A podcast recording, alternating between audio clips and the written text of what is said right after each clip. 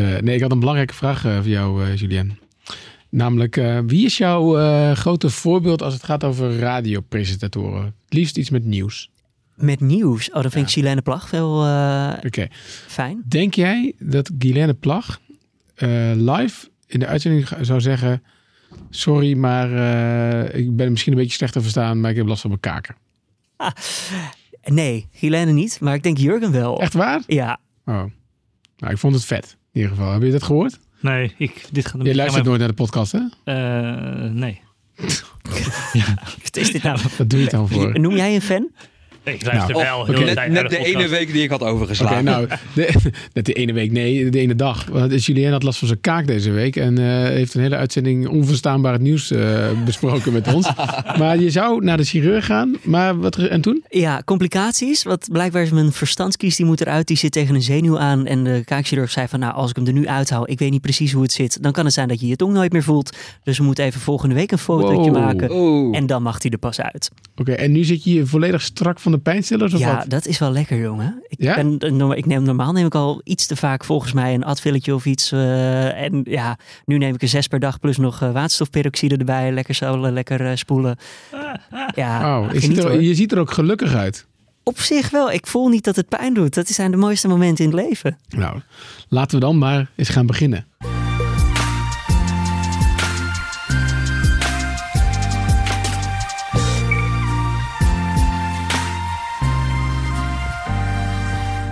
Welkom bij de Week van Nu, de openbare redactievergadering van Nu.nl, waarin we je een kijkje achter de schermen geven en eh, ingaan eigenlijk op het belangrijkste verhaal van deze week. En soms is dat eh, de kaak van eh, collega Julien Dom, die er weer is. Ehm, soms is dat ja, heel iets anders, weet ik eigenlijk niet. ik zocht naar een bruggetje naar, zodat ik niet weer ging vergeten dat ik, mijn naam Gertjaap Hoekman is en ik de hoofdredacteur ben van Nu.nl. Dat is nogal een detail wat ik wel eens vergeten te noemen. En we noemen het gelukkig vaak genoeg in de ochtend de Dat podcast. is hoor eh, dat we vrijdag steeds vaker. Ja. Ja. Dat, vind ik, dat geeft me iedere keer als ik dan weer eh, in de auto zit een heel warm gevoel. Maar eh, d- dat is. Nee, deze week gaan we het weer ehm, anders doen. Of niet weer anders doen, maar we, gaan, eh, we, gaan, eh, eh, een, we maken er een vraag een half uurtje van. Hè? Ja, we hebben dat eerder deze januari gedaan met het vuurwerk. De vuurwerkdiscussiepunt, dat is vandaag trouwens ook naar een nieuw hoogtepunt, woordgrap, toegekomen. En ehm, ja, nou, we deden een oproepje gewoon van wat wil jij weten over de brexit? Want Ja. vandaag dat we het opnemen, 31 januari 2020, het gaat gebeuren. Ja, en eh, omdat we ons dat best goed was bevallen, de vuurwerkramp. En volgens mij eh, jou, de luisteraar ook. Want we hebben er best wel goede reacties op gekregen. eh, hebben we gedacht, we gaan het gewoon nog een keer doen. En we Ja. willen dit gewoon één keer in de maand doen als het leuk is. En deze is, nou, die werd ons in de schoot ge- geworpen. En laten wij daar nou twee knappe koppen hebben zitten in deze studio, Julien. Jullie hoorden ze net al. Echt loyale collega's die gewoon elke ochtend de podcast luisteren. Matthijs Lelou en Thomas Moerman. Welkom. Hey. Dankjewel. Eh, Matthijs, om even bij jou te beginnen. Ehm, j- jij, jij eh, ja, ik weet niet, verschilt het eigenlijk de manier waarop jullie hierover berichten? Thomas staat bekend als de EU-watcher. Jij bent meer de, de buitenland-redacteur, wat natuurlijk gro- groot is, hè, dat buitenland. Maar Ja, nou, ik, ik, eh, Brexit is, is wel een van mijn twee grote dossiers. Naast eh, Donald Trump en zijn capriolen. En eh, Thomas en ik die hebben in de afgelopen jaren veel samengewerkt. Vaak als er economisch haakje aan een verhaal zit, dan duikt Thomas erop. En zoals je zegt, als het echt over wat er in Brussel gebeurd gaat. En eh, al het andere werk, dat eh, neem ik op mij. En stond jij nou vanmorgen, hè, wat ik zeg, we nemen dit op vrijdag op. eh, stond je nou op met een bepaald ander gevoel? Want het is, het is zover. Ja, nou niet, niet dat het zover is, maar ik bedacht mij wel, en dat, dat gevoel heb ik al de hele dag, dat het een hele surrealistische dag voor mij is vandaag. En waarom? Eh, ik zei het net al, mijn twee grote dossiers zijn Brexit en Trump. Eh, dat zijn dossiers die ik in de afgelopen vier jaar uitgebreid gevolgd heb. Die hebben een heel groot deel van mijn beroepsleven bepaald. Vandaag zijn er in beide zaken waarschijnlijk hele grote eh, milestones. Ja. En in beide gevallen draait het om een soort hele anticlimactische gebeurtenis. Historisch, maar heel anticlimactisch. Ja, Dus ik loop al de hele dag met een soort beetje verdwaasd gevoel rond. want Trump moet je nog even uitleggen, denk ik. Trump, nou ja, die wordt eh, momenteel berecht in de Senaat eh, in een afzettingsprocedure. En het eh, lijkt er toch wel heel erg op dat eh, vanavond misschien al gewoon zal worden vrijgesproken. Ja. Dus dan is dat hele proces niet tot iets gekomen. Nee.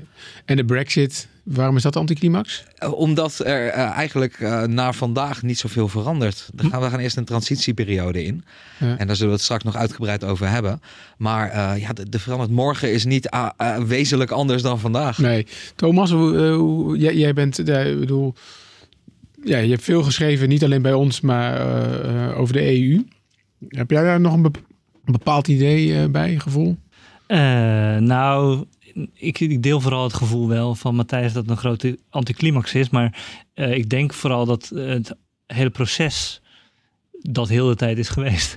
Eh, ik denk dat we wel duizend keer het bericht hebben klaargezet dat Theresa May Ja. aftreedt en dat dan toch weer niet deed. Eh, we hebben duizend keer eh, de, de klok weer opnieuw ingesteld. We hadden zo'n zo'n rubriek, nog zoveel dagen tot Brexit. Dan moesten we ook heel de tijd weer bijstellen, omdat het weer heel de tijd werd uitgesteld. Nu is de Brexit er. Ehm, ja, gebeurt er alsnog niks. Ehm, en zo gaat dat eigenlijk de hele tijd door op die, wat, wat mij betreft, nog op die eerste dag na eh, van dat referendum. Dat was de, tot dusver de enige keer dat er niet echt een anticlimax was. Nee, en toen ik vanmorgen de, de podcast eh, hoorde waarin Tim de Witte, NOS-correspondent, aan het woord kwam. ehm, moet je even terugluisteren, jongens, echt moeite waard. Ehm, eh, die had het eigenlijk. eh, Toen dacht ik, ik had nog het idee van het is afgelopen nu. Want laat ik heel eerlijk zijn, op een gegeven moment ben je ook wel een beetje klaar met zo'n dossier. Tenminste, dat heb ik. Dan denk ik, oké, jongens, Ja, dat hebben de meeste Britten ook inmiddels. Ga nou maar. En dan, hè. Maar dat, dit is niet afgelopen, zeg maar. Want nu gaan we natuurlijk, hè, nou, wat je al zei, we gaan straks vertellen wat er misschien dit jaar gaat gebeuren. Maar dan zijn ze er dadelijk helemaal uit. En dan, eh, dan nee. Of stel, hypothetisch gezien, ze, ze storten in een recessie. Ja, da- eh, en de politieke verhoudingen veranderen weer. Ja, dan gaat het Remain-kamp weer zeggen. En voor je het weet eh, komt er weer een heel referendum om ze er weer terug in te krijgen, toch? Zeg maar. Dus dit is, ik ben bang dat we nog lang niet klaar zijn met dit dossier. Ja. Deel je dat gevoel, Thomas? Nou, ik- we laten niet te makkelijk doen over dat er opnieuw ingaan eh, van, de, van de Britten. Eh, Nou, laat, laat, komen we straks nog uitgebreid Ja, op. want, ik, want, Ja. ik, want ik ben hoofdredacteur van nu.nl, dus ook al is dit een vragenhalfuurtje, ik permitteer me een aantal vragen waarvan ik misschien had verwacht dat ze werden gesteld. Maar, Jij, jij appte me vanochtend, vanochtend al van eigenlijk wil ik gewoon de eerste vraag ja, en stellen. de laatste zie ik hier. Ja. Dus we gaan twaalf vragen stellen en de eerste staat Gert Jaap achter en de laatste ook. maar de eerste vraag is namelijk, en nu? Wat verandert? Want je zegt, ja, je kan deze podcast ook luisteren op zaterdagochtend of op zondagochtend. Ja, het, het is een soort millennium bug, hè? die was er ook niet. Wat, eh, ze zijn nu uit de, uit de EU en nu? Nou, jij hebt het net over eh, een tweede referendum of zo, dat ze er weer ingaan en zo. Ja. Dat is allemaal nog eh, heel erg toekomstmuziek. Maar wat het wel het geval is, dat we eigenlijk nu fase 1 hebben afgerond. Dat is bijna vier jaar van pijn en moeite en padstelling geweest. En dan zou je denken, dan zijn we nu ergens. Maar dan komt nu fase 2 en die is niet, die wordt waarschijnlijk niet veel makkelijker of gaat niet minder stroef verlopen dan fase 1. Wat is fase 2? Fase 2 is het eh, onderhandelen over de toekomstige relatie tussen de EU en het eh, Verenigd Koninkrijk. En daar zijn nog eh, heel erg veel beren op de weg. Mag ik even een vergelijking maken? Eh, Ja. die, ehm, nu gaan ze dus onderhandelen over dat, inderdaad dat handelsverdrag. Eh, handelsverdragen zijn tegenwoordig heel ingewikkeld. Eh, Zo'n handelsverdrag met de Britten, dat wordt wel, misschien wel een van de ingewikkeldste. Ter vergelijking, het handelsverdrag dat we met Canada onlangs over hebben uit onderhandeld, dat duurde zeven jaar. En nu hebben we minder dan een jaar. Ja, want ik bedoel, eh, die deadline is wel heel hard. 31 december moet er een deal zijn. Of is dat ook weer niet zo hard als ik denk dat het is? Ik heb ge- geen enkele expert gezien die zegt dat ze dat gaan halen. Dat, eh, Oké. tien maanden hebben ze er dan voor. Nou, dat, dat gaat hem gewoon echt niet worden. Verlengen, verlengen kan wel, maar dat- Boris Johnson zegt dat hij dat niet wil. En Ja, de wensen liggen die heel ver uit elkaar van beide kampen, EU en de, het Verenigd Koninkrijk?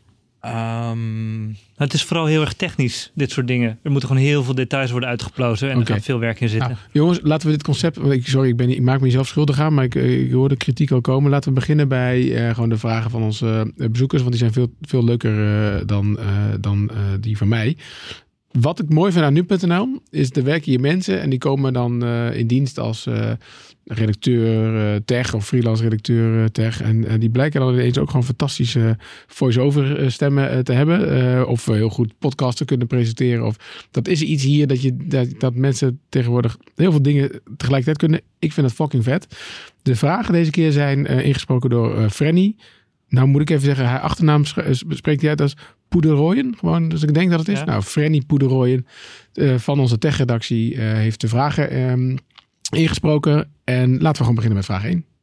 Onze schoonzoon verblijft al 18 jaar in Nederland met een Brits paspoort. Hij heeft hier een baan, relatie met onze dochter en ze hebben samen twee kinderen. Moet hij zich zorgen maken over zijn verblijfsvergunning? Ja, die vraag is gesteld door Ingrid Mulder. Klopt. Uh, nog wat andere mensen die hebben een soortgelijke vraag uh, gesteld hierover. Dus ja. DCVECC, zeg ik dat zo goed? Ja, Maggie Wood. Uh, Maggie Wood. Dus dit kwam vaker naar voren op nu jij. Ja. Dus je woont in Nederland, je hebt een Brits paspoort en nu? Um, nou, ik kan, in, in eerste instantie kan ik een geruststellend antwoord geven. Uh, we krijgen eerst die transitieperiode van een jaar. En in dat jaar zal er niet zoveel veranderen. Zal, zullen de, de schoonzonen die zullen gewoon uh, hier kunnen blijven en hier kunnen blijven werken. Uh, het is wel onduidelijk hoe de regelingen er straks uitkomen te zien als de EU en het Verenigd Koninkrijk overeenstemming hebben over hun toekomstige relatie. Maar er is voor beide partijen staat er wel heel wat op het spel en ze hebben er wel belang bij om, voor, om ervoor te zorgen dat Europeanen in het Verenigd Koninkrijk en uh, Britten in Europa niet in de problemen komen. Dus hij gooit bijna de microfoon. Ja, ik uh, ben, ben met de apparatuur aan het smijten, excuses. Dus uh, er is nog heel veel onduidelijkheid. En dat is natuurlijk vooral als je in zo'n situatie zit heel zwaar. Maar bij de partijen hebben wel een gevestigd belang om hier een goede oplossing voor te vinden. Er wordt ook wel eens gezegd de pensioengelden hè, daarbij. Want je bouwt iets in het ene land op en misschien in het andere land. Uh, mensen zijn daar ook bang voor. Van krijg je het nog wel eens of ga je opeens heel veel belasting betalen? Is daar al iets over gezegd? Nee, dat moet ook nog. Dat komt in dat zo'n handelsakkoord. Bij alles is het uh, antwoord. ik wil niet de hele uitzending spoilen, maar in die transitieperiode blijft heel veel bij hetzelfde. Maar, maar stel je nou in dit geval voor hè, dat je, uh, weet ik veel, de schoonzoon van Ingrid die kwam niet uit uh, Groot-Brittannië, maar uit uh, Somalië, weet ik veel. En die komt in de, en die, die zou al 18 jaar in Nederland wonen en uh, een, een verblijfsvergunning. Krijg je dan niet op een gegeven moment wel een paspoort in Nederland? Als je er zo lang, of werkt het, werkt het niet zo simpel als ik denk? Uh, ja, je, nou, je moet natuurlijk wel gewoon door de procedures heen uh, bij de IND. Ja. Um, Trouwen ja. kunnen ze toch gewoon? Ja. Zeg nu iets geks. Nee, volgens mij niet er zijn, als je met iemand trouwt uit Nederland, dan wordt het wel makkelijker om hier een verblijfsvergunning te krijgen. Maar dan moet je bijvoorbeeld ook nog wel een inburgeringsexamen en zo doen. Maar... Ja. Dus, er zijn, dus als je niet in die onzekerheid wil zitten, dan zijn er wel andere opties. Maar vooropgesteld, we weten het nu nog niet. Okay. Dat is het helderste. Ik hoop echt dat je dit, dit nog tien keer gaat zeggen, Thomas. Volgende vraag. Onze bel- en internetbundel is nu geldig in de gehele EU. Is dat ook nog zo vanaf februari? En hoe zit dit bij een mogelijke harde brexit? Ja, Johan Ploeger, Inge K. en Tiemen Tuinstra. Ja, en daarmee bedoelt ze dus eigenlijk van... is die bundel dus ook nog geldig in het Verenigd Koninkrijk vanaf februari? Uh, vanaf, vanaf februari zeker. Ja. Um, Vanwege die transitieperiode. Ja, daarna Nee,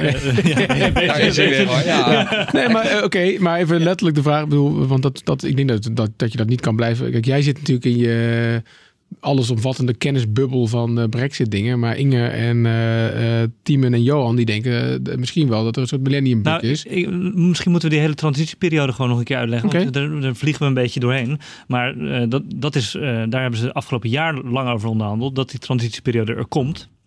Zodat ze nog wel even wat tijd hadden om alles bij het oude te laten. En in die periode zitten we nu. Dus de Britten zijn uit de EU. Uh, in theorie, in de praktijk blijft eigenlijk alles hetzelfde, zodat ze nog even wat tijd hebben om een om meer afspraken te maken. Ja, en moet je dan, hè, want dit is natuurlijk ook uh, een, uh, hebben ook wel gesproken over chaos bij de bij de Rotterdamse haven. Hè, want er gaan geloof ik echt per dag, dat, ik weet niet of nou 6000 vrachtauto's van Nederland naar... nou, iets in die orde van grootte, Dat ik echt dacht, holy moly, dat heb je echt helemaal niet in de gaten. Maar en dat dat op een gegeven moment, als het dan niet meer kan of het vertraagt, dat er ineens files en al die, die, die dorpjes daar in, die, ja, in, in het havengebied helemaal vol kom uit die uh, regio en ze hebben daar uh, uh, nu extra parkeerplaatsen in Vlaardingen, dacht ik, ja. gebouwd. Zodat al die, ja, als er door die vertraging meer parkeerplekken moeten Ja, maar die zijn eigenlijk niet nodig nu, dus die parkeerplekken. Vooralsnog niet. In nee. dit, dit jaar nog niet. Nee, en, maar moet ik me dan voorstellen inderdaad, want tien maanden is inderdaad kort om... Want dit is eigenlijk een heel ander vraagstuk toch weer. Want het gaat vaak over vervoer van personen en zo. En dat, uh, daar gaan we het misschien straks nog wel even over hebben. Ja, dat zit er allemaal bij in. Ja. Die roamingkosten, dat zijn EU, is EU, EU-wetgeving. Uh, ja. Dus dat is gewoon, uh, valt nu nog onder die transitieperiode. Precies. Nee, maar ik bedoel meer van dat is eigenlijk een ander dossier waar ze dan over moeten vergaderen. Ja, nou je, je moet die, die vrijhandel, daarom is zo'n vrijhandelsakkoord zo omvangrijk. Je moet er zo voor je zien dat elke mogelijke interactie tussen het Verenigd Koninkrijk en EU-landen die moet straks worden geregeld. En, en Ja. dat moet allemaal eh, worden besloten. Dat is ook meteen de ding van elk, eh, het ding van elk eh, handelsverdrag tegenwoordig. Dat gaat niet alleen meer over Mhm. auto's invoeren of Ja. eh, mag eh, een timmerman in Engeland werken. Nee, het gaat ook over copyright Ja. en internet en data. En eh, dat is Ja. best ingewikkeld. En, en om Ja. even een voorbeeld te geven van hoe kort die tien maanden die ze daarvoor hebben zijn. Stel je voor dat ze tegen de klippen op eh, heel snel kunnen besluiten hoe ze bijvoorbeeld douane willen gaan regelen. Eh, en waarop moet worden gecontroleerd, eh, hoeveel extra douaniers ze moeten aannemen en zo. Zelfs als ze dat heel snel besluiten, dan moeten ze ook allemaal extra douaniers werven, aannemen, opleiden, inwerken. Dus dat komt er Ja, ook allemaal nog een keertje En dat is een werkje wat je wel zorgvuldig wil gaan doen. Ik ben op dit moment het boek De Cocaïne Mafia, de Schiedamse Cocaïne Mafia aan het lezen van, eh, van eh, eh, Jan eh Meeuwis van de NRC. Nou, dat, eh, dat is wel een aanrader, dat boek. Maar goed, Maar om Ehm, terug te komen op die roaming kosten, wordt het dan zo'n situatie waarschijnlijk zoals Zwitserland of Noorwegen bijvoorbeeld? Dat, eh, hebben die ook nu een handelsakkoord met de EU of zit dat dan weer net iets anders? Nou, de- de- Noorwegen zit veel dichter bij de EU dan de regering van eh, Boris Johnson wil gaan. Noorwegen is nog eh, in hele grote mate moet zich wel voegen naar EU-regels, omdat ze anders geen handel met de EU meer kunnen drijven. En het Verenigd Koninkrijk, kijk, de hele gedachte achter de Brexit is juist dat ze al die dingen weer onafhankelijk willen gaan eh, beslissen als soevereine natie. maar even, want ik ken, die situatie niet in Noorwegen. Eh, gelden daar dezelfde roamingregels of is dat, eh, weten we dat niet? Dat weet ik eerlijk gezegd. Nou, ik heb toevallig net even een landje, een eh, tabelletje opgezocht waarbij staat dan eh, per land hoe dingen geregeld zijn. Zwitserland valt bijvoorbeeld niet bij elke provider binnen je roaming geheel. Dus dat is dan blijkbaar weer wat een provider afspreekt. Maar Maar dit is wel inderdaad, dit, dit geeft onzekerheid, onzekerheid aan. Ja, en het lijkt me niet het belangrijkste. Dus dit is iets wat, eh, wat we nog wel even goed in de gaten moeten houden. Zeker. Noteer jij hem, Thomas, Ja. als chef van de tech-redactie? Volgende. We willen deze zomer op vakantie naar het Verenigd Koninkrijk. Moeten we nu een paspoort regelen of geldt onze Europese identiteitskaart nog? Nou, daar is hij weer, de transitieperiode. Nee, nee, nee, nee, nee. Hetty en Boldy Paul vragen dit, maar ze vragen heel letterlijk deze zomer. Ja, nou dat, eh, dat valt nog binnen de transitieperiode. Eh, dus ja, nee, eh, ze hoeven zich voor deze zomer hoeven zich nog geen zorgen te maken. Alles blijft nog bij wat het is. Boldy Paul en Hetty, boeken maar. Zullen Britse zenders zoals de BBC beschikbaar blijven in Nederland? Of zal Groot-Brittannië deze vanaf nu blokkeren? Ewout van Aalst vraagt dat, Thomas, of eh Matthijs? Ja, deze heb ik uitgezocht. Oh. Ehm, er nou, was wel even sprake van, toch? De... Er was al even sprake van. De BBC die heeft eh, begin 2019 hebben ze die, die, die vraag al een beetje verkend en hebben ze eh, onderzocht. Want ze willen zelf wel heel graag blijven uitzenden eh, in de Europese landen waar ze dat nu doen. Mogelijk komt daar iets van een constructie uitrollen dat ze een Nederlandse licentie kopen. Daar werd over gesproken. En dat ze dan nou ja, zich hier een beetje nominaal vestigen. Want hoe werkt dat dan? Waarom zou dat moeten eigenlijk? Eh, nou ja, omdat dat, die zenders die eh, worden eh, op, in Europees verband zijn er een soort van coördinatoren die dat dan uitzetten. En, en als je ehm, geen deel van de EU meer maakt, ja, dan komen ze niet meer, vallen ze niet meer in de licentie die ze nu hebben. Want daar zijn een aantal eisen aan verbonden, bijvoorbeeld dat je een hoofdkwartier in Europa moet hebben. En, nou ja, en om dat te omzeilen zouden ze dus een soort van postbusfirma in Nederland eh, willen opzetten. Maar er bestaan toch ook gewoon, je kan toch ook, eh, weet ik veel, een schotel kopen en een Turkse zender eh, kijken. Ja, Maar dat, dat is het verschil tussen kabel en satelliet. Het zit hier, Ah, BBC oké. zit Ja, hier eh, in Nederland op de kabel. En dat Ja. willen ze graag zo Maar houden. we hebben toch gewoon allemaal via internet streamen, joh. Dan eh, heb je dat probleem niet. ja nee, dus Ewout op zich, eh, de, de- inderdaad wat, wat Thomas zegt. Maar je bedoelt, hij, hij, we, kennen Ewout niet, hè? Dus misschien eh, eh, eh, zit hij nog wel inderdaad wel op de kabel. En daar, daar gaat die vraag over. Oké, zou dit ook betekenen, iets betekenen voor het Eurovisie Songfestival? Daar het Groot-Brittannië nu met deze eh, vraag? zit Ja, de- dat zit het in- schiet me zo te binnen. Ze zitten in de EBU, Ja. de European Broadcasting Australië Union. doet ook mee, hè? En, Ja, dat is en daar zit ook eh, Israël. Israël. in. Ja. Eh, dus, Ja. En dus, dus mag elk, eigenlijk elk land ter wereld mag er volgens mij Het is ook maar worden. gewoon hoeveel geld je betaalt. Hè. Dan hoef je niet eens mee te doen aan de halve finale. Dus Precies. eh, Oké, door. volgende. Moeten we vanaf 1 februari invoerrechten en btw betalen voor pakketten vanuit het Verenigd Koninkrijk naar Nederland? Ja, dat vraagt eh Zeus EQ. Nou, Zeus EQ. Ik heb uh, een, ja, een origineel antwoord. Uh, in de transitieperiode uh, blijft alles hetzelfde. Die transitieperiode die duurt dus tot, 31, tot en met 31 december 2020. En kan daarna nog verlengd worden voor de duidelijkheid potentieel? Ja, dat moet wel op tijd gebeuren trouwens. Oh. Waarvoor, wanneer, waarvoor is Juli. dat? Juli. Oh joh, maar dat is al wel... Oh, wacht even joh. Dus, dus het is eigenlijk... We kunnen heel... Je kan heel even op vakantie, Matthijs, maar daarna gaat het er meteen bij. Want voor je het weet is het juli, serieus. Er is dadelijk Ja. weer een deadline. En dan uh, is de cliff edge, zoals ze hem noemen, is, die, is er gewoon weer. Zou dit, dit, dit betekent dus ook dat als je eigenlijk voor 2021 wil boeken, dat je dat beter kan doen na juli, omdat Ja. je dan weet wat de situatie volgend jaar is. Dat weten we nog niet dan. Eh, omdat we dan nog niet uitonderhandeld zijn. Maar weten- en sorry, ik ben een beetje cynisch geworden door de, door de brexit. Nou, dat meen ik serieus. Want ik denk nu, ja, dan halen ze die deadline van juli niet. En dan uiteindelijk in oktober krijgen ze alsnog uitstel. Ja, mijn, ja, mijn, mijn inschatting is wel dat ze zullen gaan verlengen. Want eh, binnen tien maanden is een vrijhandelsakkoord. Ja, dat kan gewoon niet. Nee, nee, maar ik bedoel zelfs niet binnen, En- wat is het, drie, vier maanden die inschatting maken. Kan misschien ook wel niet. de, de ervaring leert volgens mij een beetje dat ze dan met een deelakkoord komen. Dat ze de- zeggen dat ze wel iets voor elkaar hebben. Wie heeft hier het meeste verliezen? Boris Johnson, want die heeft eh, de, de politieke belofte gemaakt eh, dat hij de transitieperiode niet gaat verlengen. Nu eh, heeft Boris Johnson in het verleden ook beloofd dat hij liever in een dood in een greppel zou liggen dan meer uitstel aanvragen voor de brexit. En volgens mij leeft hij nog. Dus ehm, ja, er zit wel enige rekbaarheid in. Maar het zou wel pijnlijk voor hem zijn als hij alsnog moet gaan verlengen. Hoe voorkom je als journalist of als volger van dit onderwerp dat je cynisch wordt? Ehm, Nou zijn journalisten, verklap ik even luisteraar, doorgaans nogal wat cynischer dan de rest. En Matthijs is, is binnen die doelgroep wel, een, wel, zit wel in het linker rijtje, zullen we maar zeggen. ik, ben, ik heb alleen maar hoop in mijn hart, Gert-Jaap. Nee, maar dat meen ik serieus hoor. Want je, ehm, eh, ik, ik zei net al, ik kan er best een beetje cynisch over worden. Denk ja, maar meer ook, ik bedoel niet, niet per se cynisch, maar dat ik het gewoon niet echt serieus neem. Ik denk, oké, juli is een deadline, ja, het zal wel. Maar dit, ja, ik bedoel, Want het- volgens mij kan je niet anders dan dit altijd serieus blijven nemen. Want dit gaat gewoon over hele grote belangen. En Ja. uiteindelijk zelfs mensenlevens. Ja. Eh, en dat Nee, klinkt ik bedoel- wel heel zwaar. Nee, ik bedoel, het onderwerp neem ik wel serieus. Ja. Maar meer, ja, juli moet, is een deadline. Ja, nou, ja, tuurlijk. Tuurlijk, joh. En in oktober bellen ze op en dan krijgen ze alsnog uitstel. Want dat, ik heb het gevoel dat ik dat wel vaker gehoord heb. Nou ja, je wordt er minder cynisch van volgens mij als je achter, erachter, eh, als je de, een beetje het politieke spel erachter begrijpt. Waarom zetten ze zo'n deadline? Omdat ze wel druk willen zetten, maar je begrijpt van tevoren al, af aan al.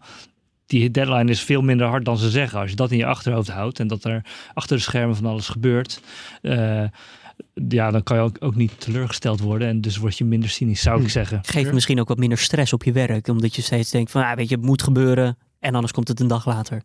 Nou, Ja, wat Thomas zegt, het, het, het blijven natuurlijk gewoon belangrijke zaken. En eh, ik denk als ik zo'n inschatting maak van ze zullen wel weer gaan verlengen, want het kan gewoon niet. Dan is dat niet zozeer een inschatting gebaseerd op mijn cynisme. Maar dat is gewoon een vrij realistische inschatting van de situatie zoals die is. Ja. En het risico dat je cynisch wordt, ligt natuurlijk, je wordt natuurlijk wel enigszins afgestompt. Maar ik denk dat het dan aan ons is om ervoor te zorgen dat wij eh, bijvoorbeeld een eh, zo goed mogelijke werk-privé-balans behouden, zodat we het kunnen bijtanken af en toe. Dat en dan ga je af en toe een keer een puppy knuffelen of zo. En dan je gaat niet op vakantie naar nou, het Verenigd Koninkrijk dan. Dat eh, voorlopig even niet, Nee. Julien, ehm, Geert1033 had ook nog een vraag. Mag Schotland een referendum houden over het uittreden en zelf kiezen om weer toe te treden tot de EU?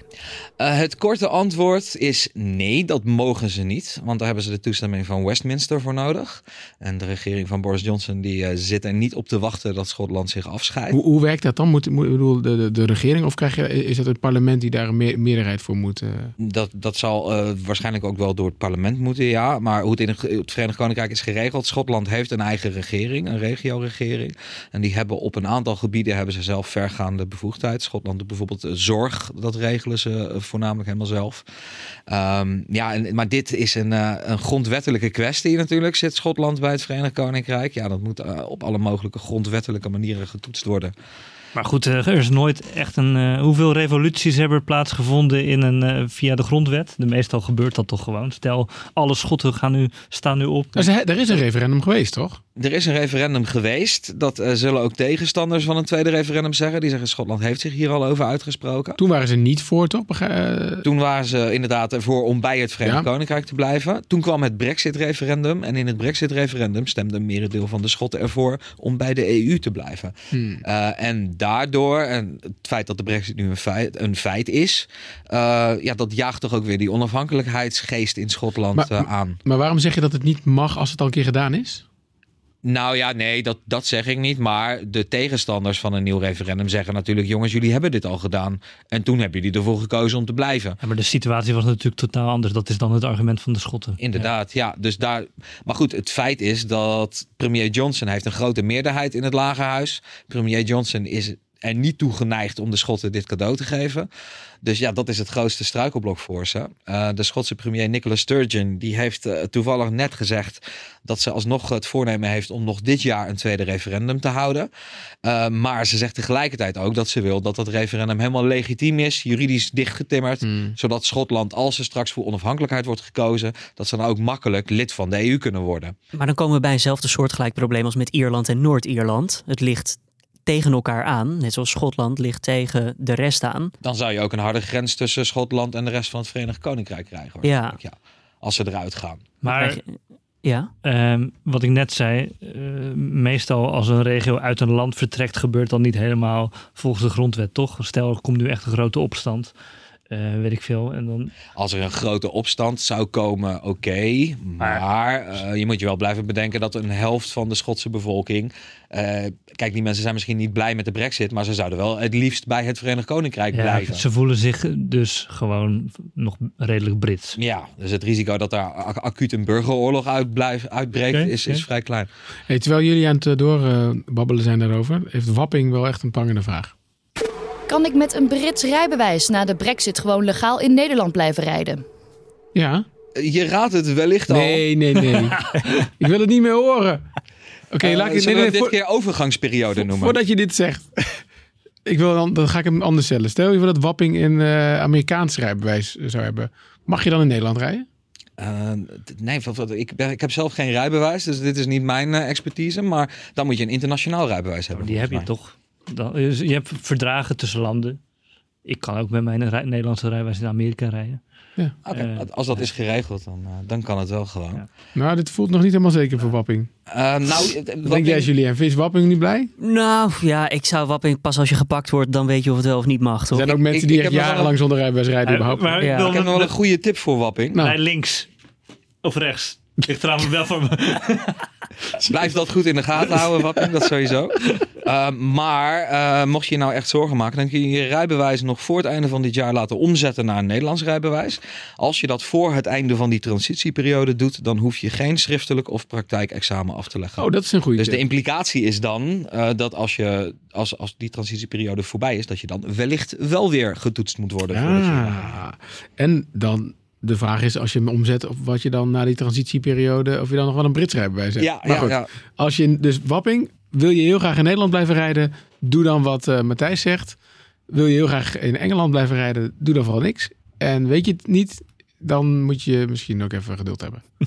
Gaan we door naar de volgende vraag. Ingestuurd door Maaike. Um, weet het beter en Sjanneke of Shanneke? Wat als de Britten over enkele jaren, om wat voor reden dan ook, zich toch weer aan willen sluiten bij de EU? Kan dat? En hoe werkt die procedure? Dat kan. Dan uh, gaat er de zogenaamde artikel 49 procedure voor een lidstaat die lid wil worden van dat de is Europese dan Unie. artikel 51? Um, dan moet er uh, weer over worden... Is dat een soort inside grapje? Ja, sorry.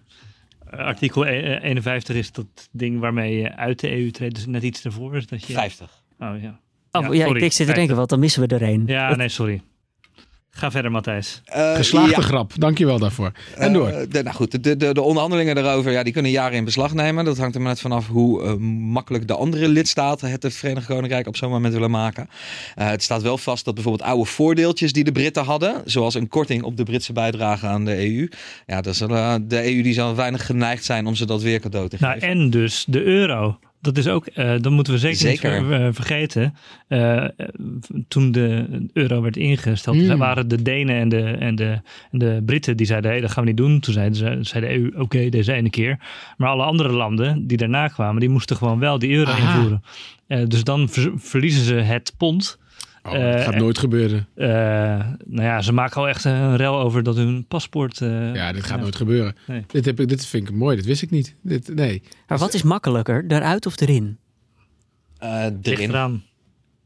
Ik hoor licht eraan en ik hoor... Ja, ik hoor ook... eh, Ik, ik, ja, het- het- het- kijk, ja, natuurlijk ligt het eraan. Want je, als je wil kijken hoe moeilijk het is om erbij te komen, nou vraag het eens aan Turkije. Eh, die zijn ook al een beetje een tijdje bezig geweest om dat te proberen. Ehm, voor het Verenigd Koninkrijk. Kijk, op dit moment, als je nu een snapshot neemt, dan zijn de meeste regels in het Verenigd Koninkrijk goed te, te verenigen met die van de EU. Want E- En economisch gezien gaat het ook al oké. ja, dus als ze eh, zonder al te veel te veranderen vragen om weer terug te komen, dan is erin makkelijker dan eruit. Als ze dus eh, de euro invoeren. Ja. ja, wat ze niet gaan doen. Eh, laten we naar de ene Oh, laatste... Schengen trouwens ook nog, ook nog een ding. Of, ja. Wat dan? Eh, dat- dat- ze zitten nu niet in Schengen, toch? Nee. nee.